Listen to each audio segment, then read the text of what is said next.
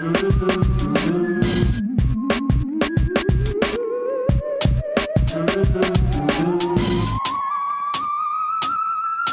こ数日連日の晴れ毎日洗濯をしている。という書き出しは実に日記的ながら日記を指揮した日記とは何か。音源を作ってくれたタクト佐藤が告げのダラダラとした日常とヒップホップが重なったのだ。とやはり自身で打ち込んだトラックに乗せて吉原の日記を朗読したことがあると音源を送ってくれた。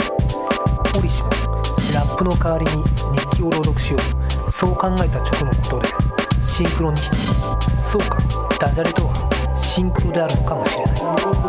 音源異色同源古色創然としている私の思考を色香も取らずに日記に脱行という概念はあるのか。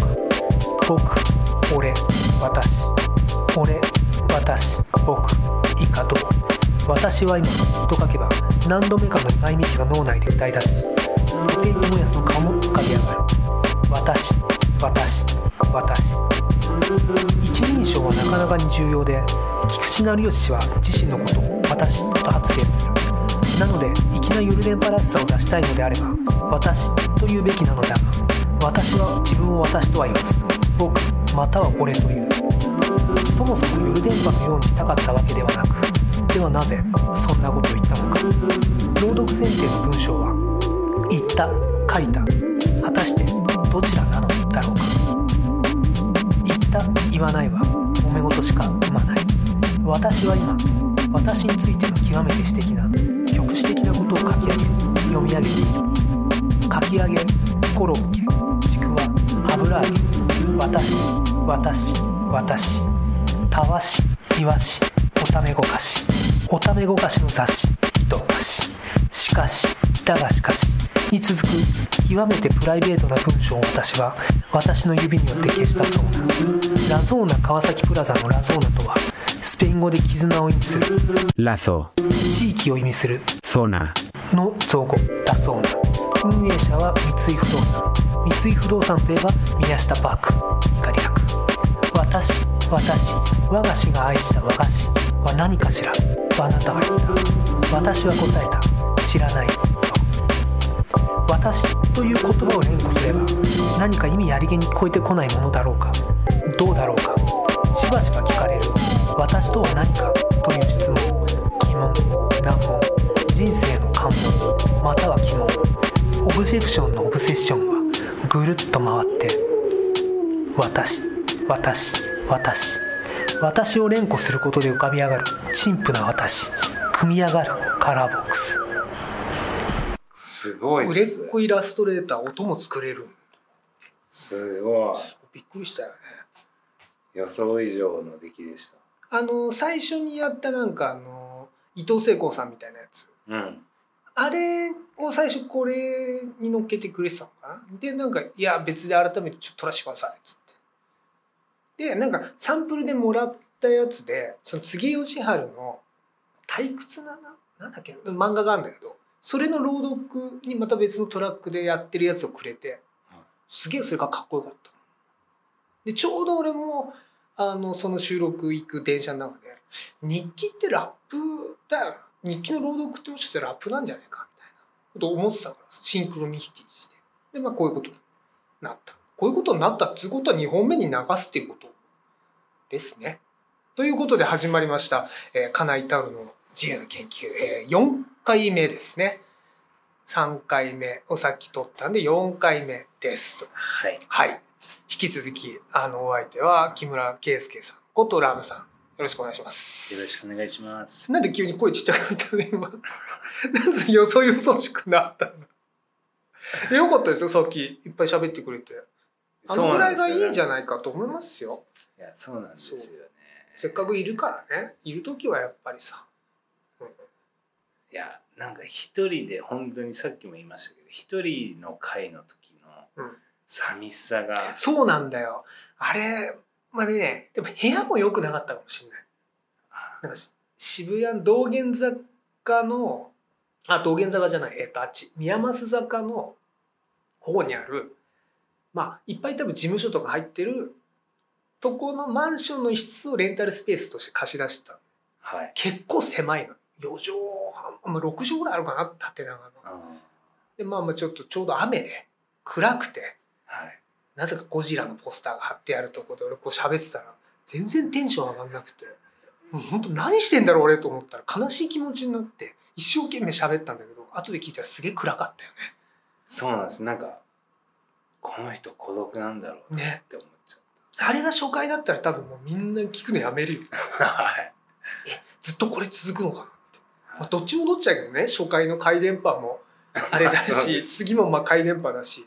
はい。まあだから前回は多分一応ねちゃんとしたものになってるはずですよ。はい。はということの4回目。ね前回も言いましたけどあの趣味遍歴をね。うん。あの、まあ、なんでそんな話をしようかと思ったかっていうとそれもだから、えー、と一人で撮った日になんかあの専門学校時代の同級生と最近ちょくちょく会うんですよ。月刊つくづくのね何月号かな？一番分厚い時だったかな？はいなんか雑談をした2人とたまになんかこうモーニングを食べて喋るっていう会を最近やってて、あの収録の前もやってたんですよ。で言われたのがなんかすごいこう新しいことに挑戦しててすごいねみたいな。だんだんだんだん年を取るとあんま新しいことをみんなやらなくなるうん。の、なります。なるの？あなります。そう。なんで、はそこなんですよ。ね。で俺としてはそんな意識はなかったわけですよ。なんかでこのそれをやる隙間がなんかどうもなくなってつまり俺が暇だっていう仕事をしないということなのかな。そういうことじゃないんですけどそういうことではない。なるほど。年齢重ねていくことでなんかこう一日でやる絶対やらなきゃいけないことがなんか増えていっはいはいはい。まあまあ、て、介護とか育児とかね。まあ、例えばそうでね。ですすね。まあまあ、今のところ僕そういうのないですけど。まあ、あと普通に忙しいもんね。一番40代って仕事に油も乗って、ハラミ？乗ってくるね。はい。時だからそんなこと普通はやってないかもしれないですがまあだからまあ今の趣味もそうなんだけど本当これねさっき近況報告で言おうと思ったんだけどさっきというか前回、あの最近ケチャってわかります？ケチャケチャケチャケチャってあのバリの、楽器。うん。えっ、と踊り？集団で上半身裸の男の人たちがやってるやつ。はいあれを毎年新宿でやってるあのアキラの音楽をやった芸能山城組っていう集団がいるんですよ。はい。でその人たちがケチャ祭りっていうのをやってて、はい。まあ、前から俺あの友達とご助会つながりもあったりであの芸能山城組には興味があってそこのメンバーの人となんかたまにやり取りしてるんですけどでケチャ祭りあの参加してみませんか？ってことでちょっと練習会みたいのがあったから行ったんです。いっぱい初心者初めての人が来て、あれすげえ面白いよ。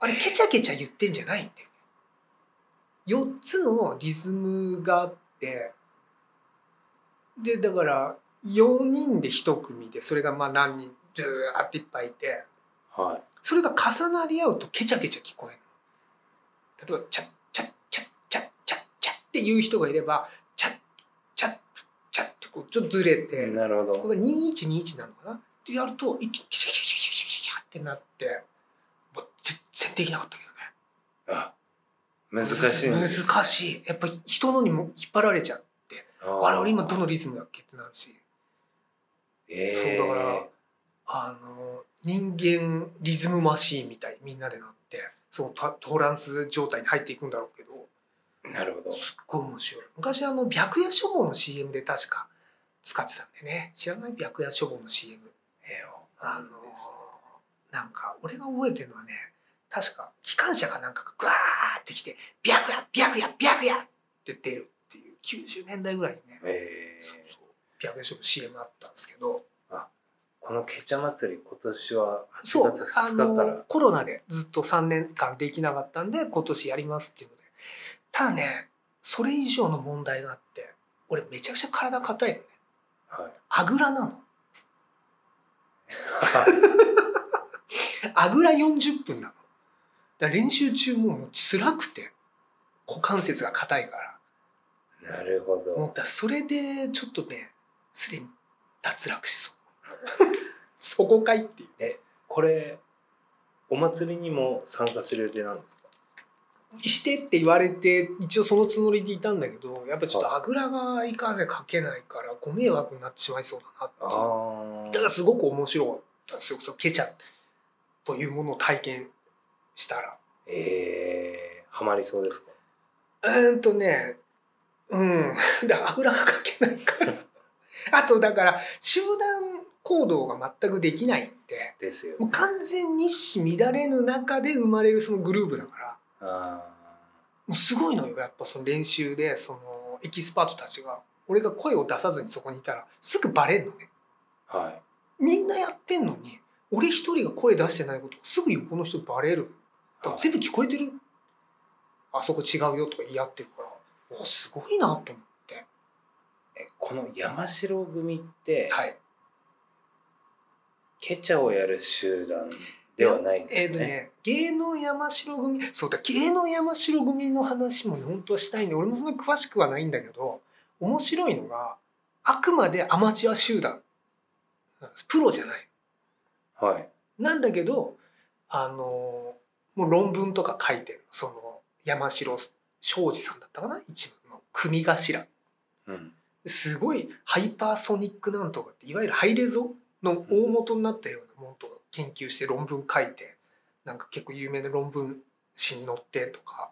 え結構その博士号とか持ってるような人がメンバーにいたりとかすごいなんていうのあのアカデミックな人たちなんだけどアマチュア集団っていう不思議な集団でー、はい。そうその音楽とかあと合唱ブルガリアの合唱とかへなんかそういうのをなんかーとにかくその集団群れ作り言ってたけどい。群でれ作そうり。だからもう古書会ともつながるしアマチュアっていうところでもすごいつくづく的にはもうすごくあれで面白いなと一回だから俺コロナ入るギリの時にその組員募集の見学会ってあのダムランとかはい。やったんだけど、まあ、コロナ入っちゃったからっていうので今回ケチャ行ったんだけどなるほどなと、まあ、さっき一人だと暗いって話あったけどでも一人じゃないとちょっと辛いみたいな辛いザ・ファミリーストーンなとこもあるからさ。ただ、大人数でも暗くならないですか？大大人数すぎる。いや大人数であればあるほど暗くなりますよそれは。えーそうですよもねう。もう最大3ですから僕は。なるほど。自分を入れてね。だから2人しかもう対応できないですから。目の前に3人いたらもうもう圧迫面接みたいな。黙っちゃう。泣き出しちゃう。なだそうそう。そうそう。でそれでああケチャ面白いなと思ってその2日後からついにサーフィンデビューしまして。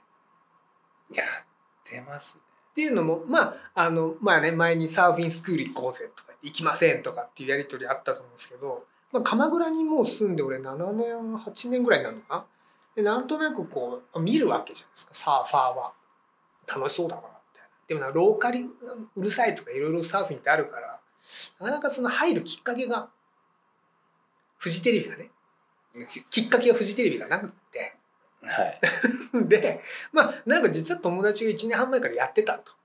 うん。で、あ、そうなんだ、っつって。いややってみたいんだよね、っつったら、全部貸してやるから。お前はすぐにか買いそうだから、つって。はい。あので、買ってやんないとあれだから、で全部貸してやる、っつって。でも借りたのがショートボード。ちょっと長いやつ。だから難しいわけですよ。はい。なんかロングだと、割と始めた日に乗れる人は乗れるんだって。でもショートだから、もちろん乗れなくて、ずっとパドルの練習。パドリングはいはい。超面白いね。それだけで。うん。えー、まあ山も好きですし、ね。そう。で、これ上がったら、ちょっと股関節柔らかくなって、ああぐらかけるかも。ケチャできるかも。うん。つながっていくっていはう。で、なんでサーフィンやりたかったかっていうと、要は山登りのためなんですよ。い。体幹トレをしたくて。えーはい。やっぱ山、自分大事なのはこけないことなんで。はい。そのためにやっぱ体幹を鍛えないといけないなっていうので、まあ、サーフィンいいんじゃないかと思ってで今回のね話ですよ。うん。あの趣味遍歴だからそのなんかみんなねだんだんとまあもちろんお忙しいのもあるんでしょうがなんか趣味ないとかってよく聞くじゃないですかありますね。全然だからそれの意味がよくわからなくて。はいもうやりたいことにあふれて仕事そっちのけで生きてるような人間なんで次から次へとやりたいことは見つかるわけです。だから今今だと音楽やってみたいなとか。サーフィンでしょ？ケチャでしょ？最近で言うとまあこのポッドキャストはまあ音につながるけど。いや、この間ちょうどジェリー・うかいさはいはいはいはい。インタビューした時に、ジェリーさんも似てこう一緒のようなこと言ってて、お遊びが忙しくて仕事してる暇がねえっつって。あの人の場合は仕事がすげえ売れっ子っつうのもありますけどね。そうです。うん、だから稼いでるから。稼いだ上でそうだからねそれちょうどいいやそうなんだよね。鵜飼さんとかってさウルトラヘビーもやってるしマウンテンプアボーイズっていうのもやってたりそのなんていうの？いわゆる趣味が仕事につながる、まあ、クリエイターにあるあるですけどうん。あるじゃないですか。はい。それ全然否定はしないしそれでいいと思うんだがなんていうの？さっきの芸能山城組で言うとやっぱその完全なるアマチュアであり続けるっていうのって意外に難しくてなんか違う力学が働いてなんか仕事になってっちゃうじゃない、まあ、どこから仕事かっつうのもあるんだけ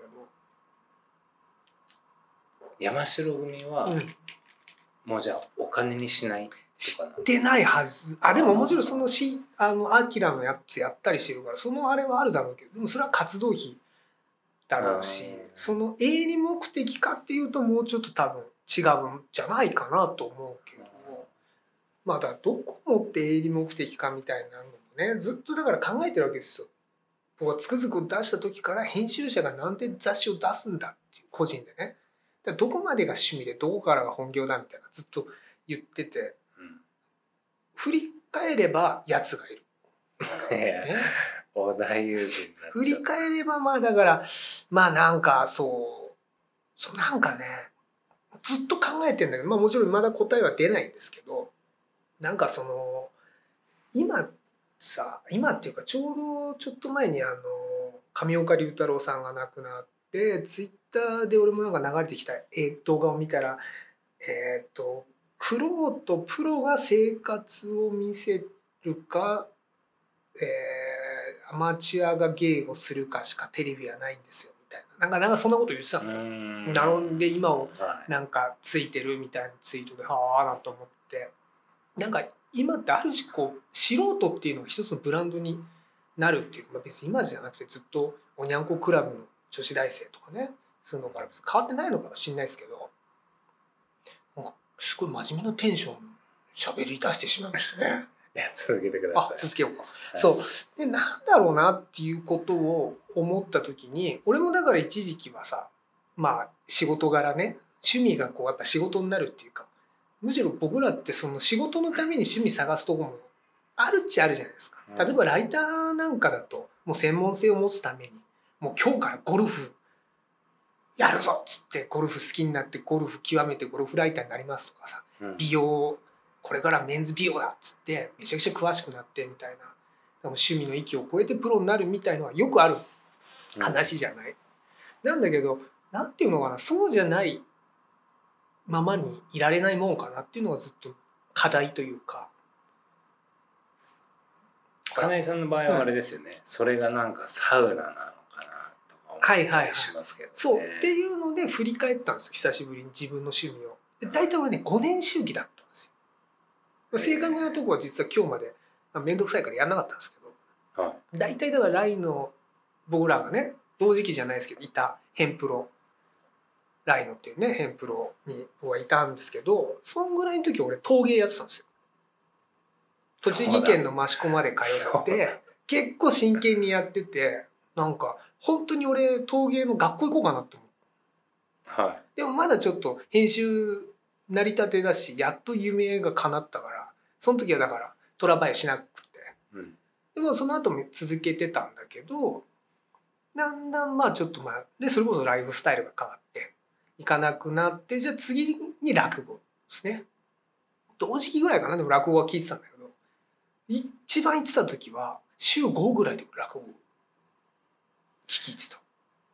そもそも陶芸はなんでハマったんですか？陶芸はかみさんが大学時代にやってって一回行ってみるっていうので、まあ、旅行がてら益子行って。ちょっとすげえ楽しくて。あれもやっぱ一人の世界なんで。うん。ずっと没頭するやっぱ物作るの好きだしはい。あの塊が塊ってあったらよ。水川さんの方じゃなくてね。知ってるほらちょうど俺今日アロハ着てるからさ。アロハ着てキャップかぶってると モグラさんみたいになっちゃうからね。いやもう今日、まあ、体型はガリガリですけどもぐらみはありますねもうあれ俺のファッションリーダーだからさ。そうでそれでやりだしてやっぱさただの土の塊が皿になったりさこう器になったりするのってすげえ楽しいじゃない？はい。って思ってやってたんだけどやっぱこう言うたら素人の器って重いんですよ。あの今度重量が。そうあの意識すると分かるけどプロが作った器ってめちゃくちゃ軽い。へえ。厚めに見えて軽い。なぜなら無駄がない。へ素人ってやっぱ土がぐっきれいに伸びてないからめちゃくちゃ重いぽってりしてて。えへえ無駄だらけなの。はい。嘘だらけは座禅ボーイですね。座禅の前でしたっけねあれ。ナンバーがある時だっけね嘘だらけナンバーがだったような気がしますヤンマが？それで？そうそう。でうーんどうしようかなってものも増えちゃうし行くのも大変だし毎回焼いてもなとか。その一回行ってそれで焼けるわけじゃないから預けてまず素焼きっていうのをしてもらうんですよ。はい。で素焼きしたやつに今度あの釉薬をかけてでこれまた焼いてもらってでまあ送ってもらうかする。だから手間がかかるわけ。で一回作るともう一回行かなきゃいけないんだよね。はい。そうじゃないとずっとどうします？になっちゃうから。であの素焼きしちゃうともう戻んないんですよ。粘土に。粘土には。でその前だと潰せばまた使えるんだけどでも素焼きしちゃうとなとか。だから物増えるなと思ってだんだんとちょっとこう離れていった。でそれが5年ぐらいだったかんだった気がすと、うん。る。でその並行してちょっとちょこちょこ聞いてた落語に一気にグッとはまって本当に集合とか。それこそ福岡まで立川志の輔さんの落語を聞き入ったりとか。大体あれって半年前ぐらいにチケット出るんですよ。はい。その人気の話し家だともう瞬殺。うん。もう10秒ぐらいで売り切れたりす。る。ずーっともうチケット PR をターッとかやったりとかその頃はしてて。でその頃は僕は忙しかったですからね今と違って。はだから仕事の合間を縫って夜は落語行って日中働いてってとやってたんですよ。でまあだから落語は俺仕事にちょっとなった23本だけどね。いあしやっちゃったんです。うん。やっぱその頃はやっぱハマったものを仕事にするもんだと思ってたしむしろあるじゃない。その大好きな師匠にやっぱこう聞きたいことを聞けるとかさこう企画を立てられるのが僕らの仕事の醍醐味じゃないですか。はい。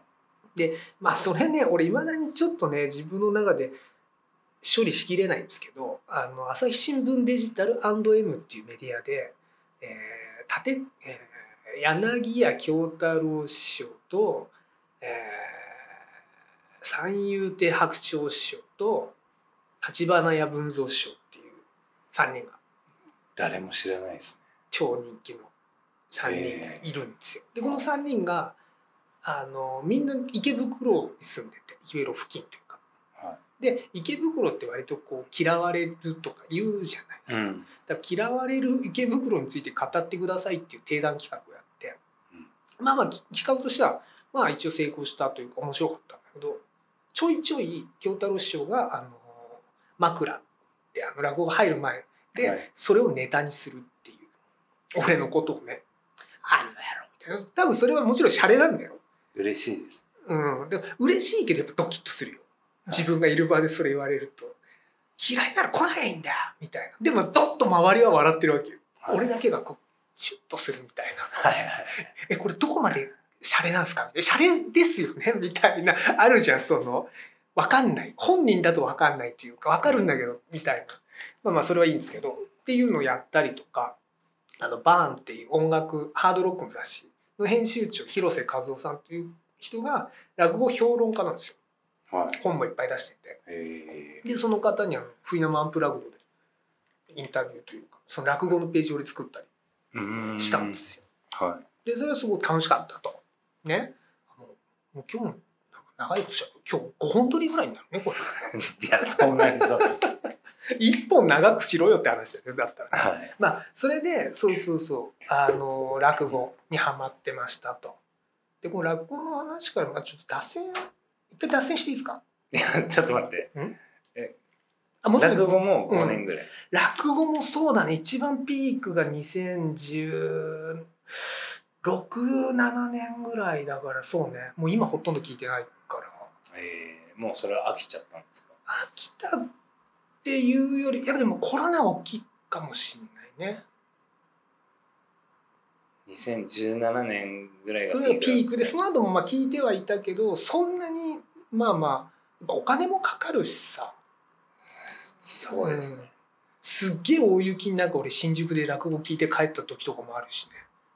どんな時でも聞きに行ってた。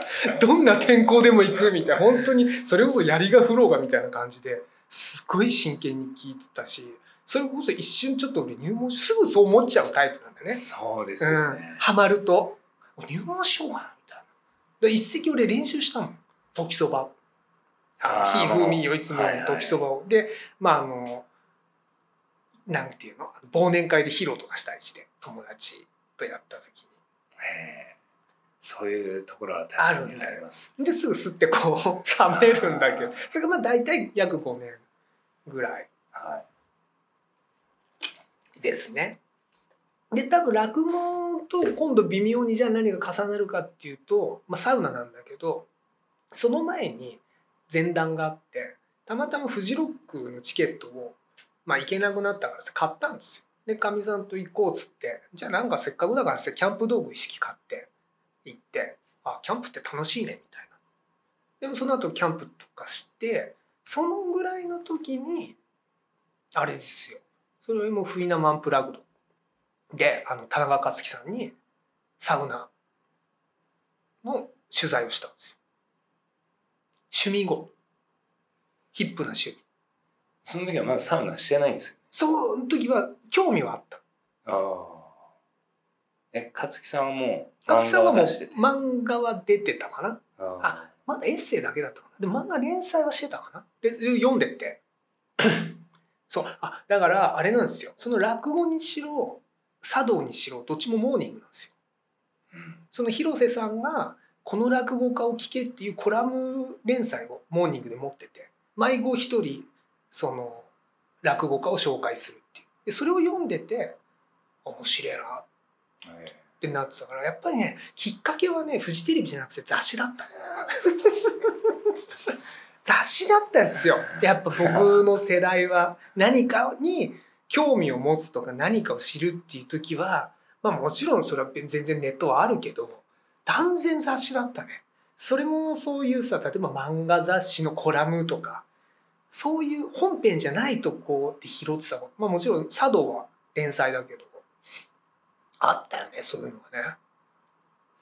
そのさっきのうん落語をこう槍が降っても聞きに行ってた時って、もうそれは純粋に楽楽しむだけじゃないところまで行ってたんですよね。やっぱちょっと、まあ、研究っていうとおこがましいけど何なんだろうこれはみたいな。これの魅力をやっぱでもそうね伝えたいっていう。まだ真面目だったから。伝えるために自分が知らなきゃいけないっていう。その記事を書くにしろ。はい。ちゃんと聞かなきゃ。もうすでにだからクーロン・ジョーさんとかもっと昔から聞いて詳しくてみたいなのも知ってたし。だからもう半分仕事になって。そうそう。あとちょうどね第何次落語ブームですごいこう初心者向けの落語に行こう落語聞き行こうみたいな記事も多かった。メディアに。ちょこちょこ。でなんか俺だったらもっと違う切り口でいけんじゃねえかとか。っていう目線でももちろん見てたし。あそれこそなんかあの前座って一番最初の人とかの勉強会とかも行ってたしね。えあと昇進疲労工業とかも行くしこう推しがそれこそその頃は俺もまだ推しメンっていう概念があったかもしれない俺の中に、あうん、今ないけど。すげえ言ってたね。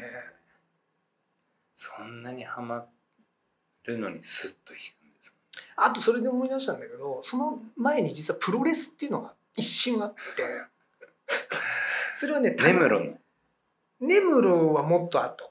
アートですね、うん、その時はたまたまテレビで棚橋対中村慎介の試合を見て中村慎介超かっこいいってなってはい。で知り合いにプロレスすっごい好きな人がいたからプロレス行きたいんだよっつったらちゃんとこうしおりとか作ってくれてその初心者のためはい。のこうとか言って後あ後楽園か。え行ってで見出したらすぐに中村慎介がアメリカ行っちゃってあそれでねすって。ーなるほど。なんかその後も行ったんだけどうーんみたいな。岡田和親にそこまでときめかないしそれより横にいる下道の方が面白いなとか。なって、まあ、でもそれこそその頃はあれですよ。女子プロレスも見に行ったし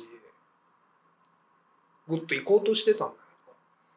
ハマりやすいっていうのはあるんですそうそうそうそうでそう一個ねそれで俺がなんでこれを言おうかと思ったかっていうと一個何かにはまると趣味ってね横転があるっていうのをねみんなにね知ってほしい。初めて人に知ってほしいという言葉をここ発しましたけど。例えばで落語あ俺落語先か。落語の先にはまってたからプロレス入りやすかったのはあのプロレスもさ団体がいっぱいあるじゃないはい。猪木があの前日から出て新日立ち上げてとかっていうのもああの立川談志師師匠があのいろいろあって落語協会を出て新しい団体を作ったみたいなことかとかそのなんていうの一個せどっかの世界にすっぽり入ってるとなんていうのこれはこういうことかなって置き換えができる。んはい。だよね。リンクするっていうかさ。そうするとスッて入りやすいじゃない。あそういうことねみたいな。ってなると、あじゃあこの団体っていうのは、まあ、落語協会落語芸術協会立川流とかそういうことかみたいななんかだからなんかやっぱ一個ハマっとくっていうのは大事だったなっていう。そ知識じゃなくて本当にもう全身どっぷりもう使っておくとなんか次また別のことにはまりやすいっていうのは。趣味がないっていう人はもう無理やりにでも何かにこう一回どっぷりいった方がいいと。であの水風呂入れないですって言ってるようなもんだから一回入ってみ 一回入ってみってやつと一緒で。それ何でもいいんだと思うけどうん。っていうことを今日言おうと思ってた。というのときっかけは雑誌だったっていう。はい。もうちょっと掘ってってもいいんでしょう？もちろん掘っていきましょう。ディグダグ。サウナははい。勝木さんの？サウナは完全に僕は勝木さんでしたね。勝木さんの何ですか？まあえっ、と先漫あエッセイ。画かな？エッセイかどっちだったかな、うん、でもモーニングでやってて。モーニングとはずっと読んでたから。でやってみたらハマった。そう。でさらに同タイミングちょっと後かな？あのテントサウナパーティーってこれもまたフイナムですけどコロナビールのタイアップで。やったらその人たちも田中和樹さんの弟子筋で「あそうなんですね」とか言ってでその時には俺もフジロックアットだからキャンプはしてた。でそこでいろんなものが一気につながっていくわけ。なるほど。キャンプサウナがテントサウナでつながってアウトドアなって。2017年ぐらい。2017年。あでさらにその時にあそこ、えー、とトランジットとか作ってるユーフォリアが作ってたロングディスタンストレイルアメリカののムックがあってそれを読んであこんな楽しそうな世界があるんだと思って、まあ、ちょっとご存じない方のために言うと PCT とか CDT ってまあ言われる何何キロなんだっけあれ？2 3 0 0 0キロ？あそんなもうアメリカをメキシコ国境からカナダ国境までみたいなね、アメリカをこう横断？縦断？どっち？縦断。するっていう、まあ、それはハイキング。歩いてっていうねカルチャーがあると。すっげえ楽しそうって思ったんだけどそれを知ったのは多分秋口ぐらい2017年。7年の多分。で今から始めようと思ったら冬山になっちゃうなと思って。無理だなと思ってそれは一旦こう保留しながらテントサウナを輸入して個人で。でラムさんとまあ会う前だよね。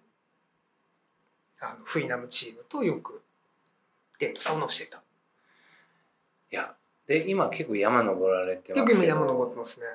じゃあ山にはまったのもそのぐらいの時期だそうそうそうそうそうあー。だから実はコロナがなかったら山も危うかったよね。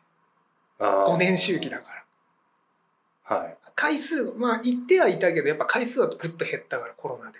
はい。なかなか緊急事態宣言とかで行けなかったから。それが同じペースで行ってたら2023でしょ？もう今山行ってない可能性もうんある、うん、そうなったらもう一旦サウナは2022年でサウナねもうもうそうもっと早いです。もう早く終わってた。サウナはだからまあそれはちょうど俺も仕事的に一番ピーク低いピークだなそれも。割と自分自称2017年ぐらいがバズライターイヤーだった。出す記事出す記事バズるみたいなはい。いえ楽しいみたいな企画もいっぱい通るし楽しいってやっててでササウナの企画とかもやったんだけどどんどんブームが、まあ、今もそうだけどちょうどそのグラっていく瞬間が2019年20年ぐらいかな。ぐらいでちょっと嫌になっちゃって。やっぱ前夜ぐらいがそう。円夜じゃなくくてね。前夜っつってね。あそれまた違う曲ですけど。そうそうそう。それでなんかそこぐらいからなんか自分の好きなことを趣味から仕事にどんどん変えていくことの疑問が湧いたんだよね。えなんでですか？なんかねうーんこれは難しいんだけどこう説明するのが。美学みたいなもあるしそうね潔癖なのかもしんないしなかなか企画が通んないっていうことのフラストレーションとかもあってそれで俺2019年につくづく創刊する。はあ。要はだからあそこに全部入ってるんですよ。テントサウナもあるしであれハイキングも込みなんだけど。で落語の企画もあるし草プロレスもあるしあと何があるかな。まあ仕事で出会った人たちにエッセイ頼んだりとかもあるしとにかく仕事でできなかった企画を全部ここにぶち込もうと思ってだからもう創刊と同時に休刊でいいと思ってやったのが創刊号だったんですよ。あそこはなんか一個あれですよねシンギュラリティですよ。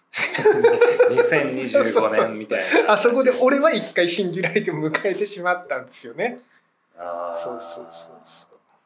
だからもう本当サウナはほとんど行ってないですし、あたまに詳しいんですよねみたいに言われるととても困るっていう知らないです。あまあ、もうでももうあのなんていうのさっきも言ったけど一回使ってるから温度感は知ってるみたいなのがあって去年か野田君とフィンランド行ったし今野田君とこのポッドキャストあのスタッフでかかってますけど、まあ、そこまでだからそんなにがっつりもうサウナはでよく言われるけどね今やってればいいのにって言われるけどいやそこがかかなえさんのかなえたる部分というかうんでもそれじゃ食っていけないからな。いやそうなんですよ そうそうそう。だからそれで今悩み中。どうやって食っていくかっていうことを今考えて何してるかっていうと家をずっと片付けて金になんでる。で、ね、とりあえず本とか売ったりとかカメラ売ったりとかしてるね。今はね。えこの趣味の話ってはい。聞いてる方に何を届けたかったんでしたっけ？趣味作ろうよ。いやなんかその次から次へと新しいこと挑戦してすごいねみたいに言われたから何がすごいんだっけなって自分でも一回考えてみようと思ったんだけどあ別に特にすごいとこがなかったなと思って今日会った時言ったけど今日の話面白くないかもしれないっていうのはそういうことだったんですよ。これだ別に誰かのあそうだ俺ね誰かのためにもう何かを発信するっていうことに嫌気がさしたつまりイコール廃業だよねそれね。編集もライターもやりたくないですって言ってるようなもんだから。でも基本的になんか仕事仕事って割と誰かのためまあそうですね。ですよね。そう絶対的にそうだと思うんですよ。どんな仕事？どんな？だからもう仕事が そう仕事したくないというわがままただのね。だからどうにかしてなんか折り合いのつくところは何だろうなっていうのを今まあ考えてるんですけど。なかなかだからそれが見出せなくて。そうね。でも見出せないけど趣味はどんどん増えていくと。増えていく。今趣味は何ですかって聞かれたら何て答えるんですか？そうだから趣味は何ですかって言われると趣味って何だろうになっちゃう。え えめんどくさでねめんどくさくなってきてる。そうだ面倒くさくなるでしょ？でもつくづくってずっとそんな感じなんだけど家にあったやつでちょっとタイトルだけ読み上げると全部積んどくなんですけど「社会にとって趣味とは何か？ぶ文化社会学の方法基準」っていう本。あとは「趣味のすすめ」えーそれから、趣味とジェンダー手作りと自作の近代。あと百貨店で趣味を買うっていうね趣味に関する本だけ持ってん 趣味って何だろうな。ってえ逆に趣味なんすか？って聞かれたら何す？ラムさんの趣味何？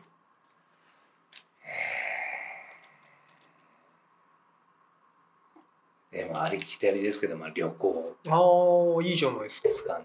確かによく行くもんね。はいやいいよね。いやそうだから意外に最近人と趣味の話しないなと思ってあいそんなのハマってんだみたいなさ後になって気づくことあるじゃん。それこそさサーフィンもそうだけどさ「えやってたの?」みたい俺もやってるよみたいな。とかもあるだろうし昔やってたよとかさ。意外に人と趣味の話しないけどそうだから何を伝えたかったか。ねえなんだろうね。な。いやだからなんていうの趣味がないといけないみたいな風潮もちょっとあるじゃない。なんていうのちょっとうん。趣味を持ちましょうとか最近髪切り行ったらさいまだにまあ紙の雑誌置かれるんだけどなぜか「ポパイ」えーファッチ」「大人の休日」だった。大人の休日だったからなんかあるじゃんそういう。ありますね。で特集が「おにぎりとサンドイッチ」うんとか言って見せたら二徳がなんか趣味を持とうみたいなねそれこそハイキングとかなんかいっぱい書いてあって。なるほどなと。そんなに何なんだろうね。さっき俺も趣味一個あったらこう横転するとは言ったけどそんなに俺別に趣味を持った方がいいよとも思わないんですよ。俺はただいっぱいあるよっていうの。ただそれを伝えたそうそうそうそうってがこの人いっぱいあるんだみたいな。あ多趣味な人だみたいな。それだけですよ。別に何にもないですよ。伝えたいこととかないからね。そんな小田和正じゃないんだからさ今考えたら横転するから何？ってそうそうそうそう。それで何って話じゃん。まあだから次の趣味には入りやすいよっていうことはあるかもしれない。なんかに一個ハマっとくと。だからさっきも言ったけどそのケチャからサーフィンがつながってサーフィンから山に行ってみたいな。あれこうつながりがあるなって。でもこれよく考えたら編集っぽい考え方かもしれないしね。なんかそのなつながりをみたいのは。あんまりそうそうね。一般論じゃないのかもしれないけどそうね 意気消沈。まあでも多趣味で、まあ、いわゆる多趣味ですうんそうですね、まあ、多趣味だと思いますよ、うん。よね。今もだって古着もすごいどっぷりハマり始めててそうですね。でも音楽もだし。あれですよ。僕基本的に全部中途半端。何かこう極めるとかはないんでなんで注意散漫なだけだな。うー。んあとなんかやってないあそうそうそうそう。そう。多分多動なんじゃん。うん言い方はちょっと良くないかもしれないけど。なんか動いてないとダメなんですよね、うん。うん、仕事以外で。仕事だからしたくないから。何分経ってるんもうですか40分経ってるから。もういっか 別に日本に分けるほどでもなかったしまあこうちょっとな、まあ、長かった回。はい全然いいと思います。じゃあタバコ吸い行こうか。いきますか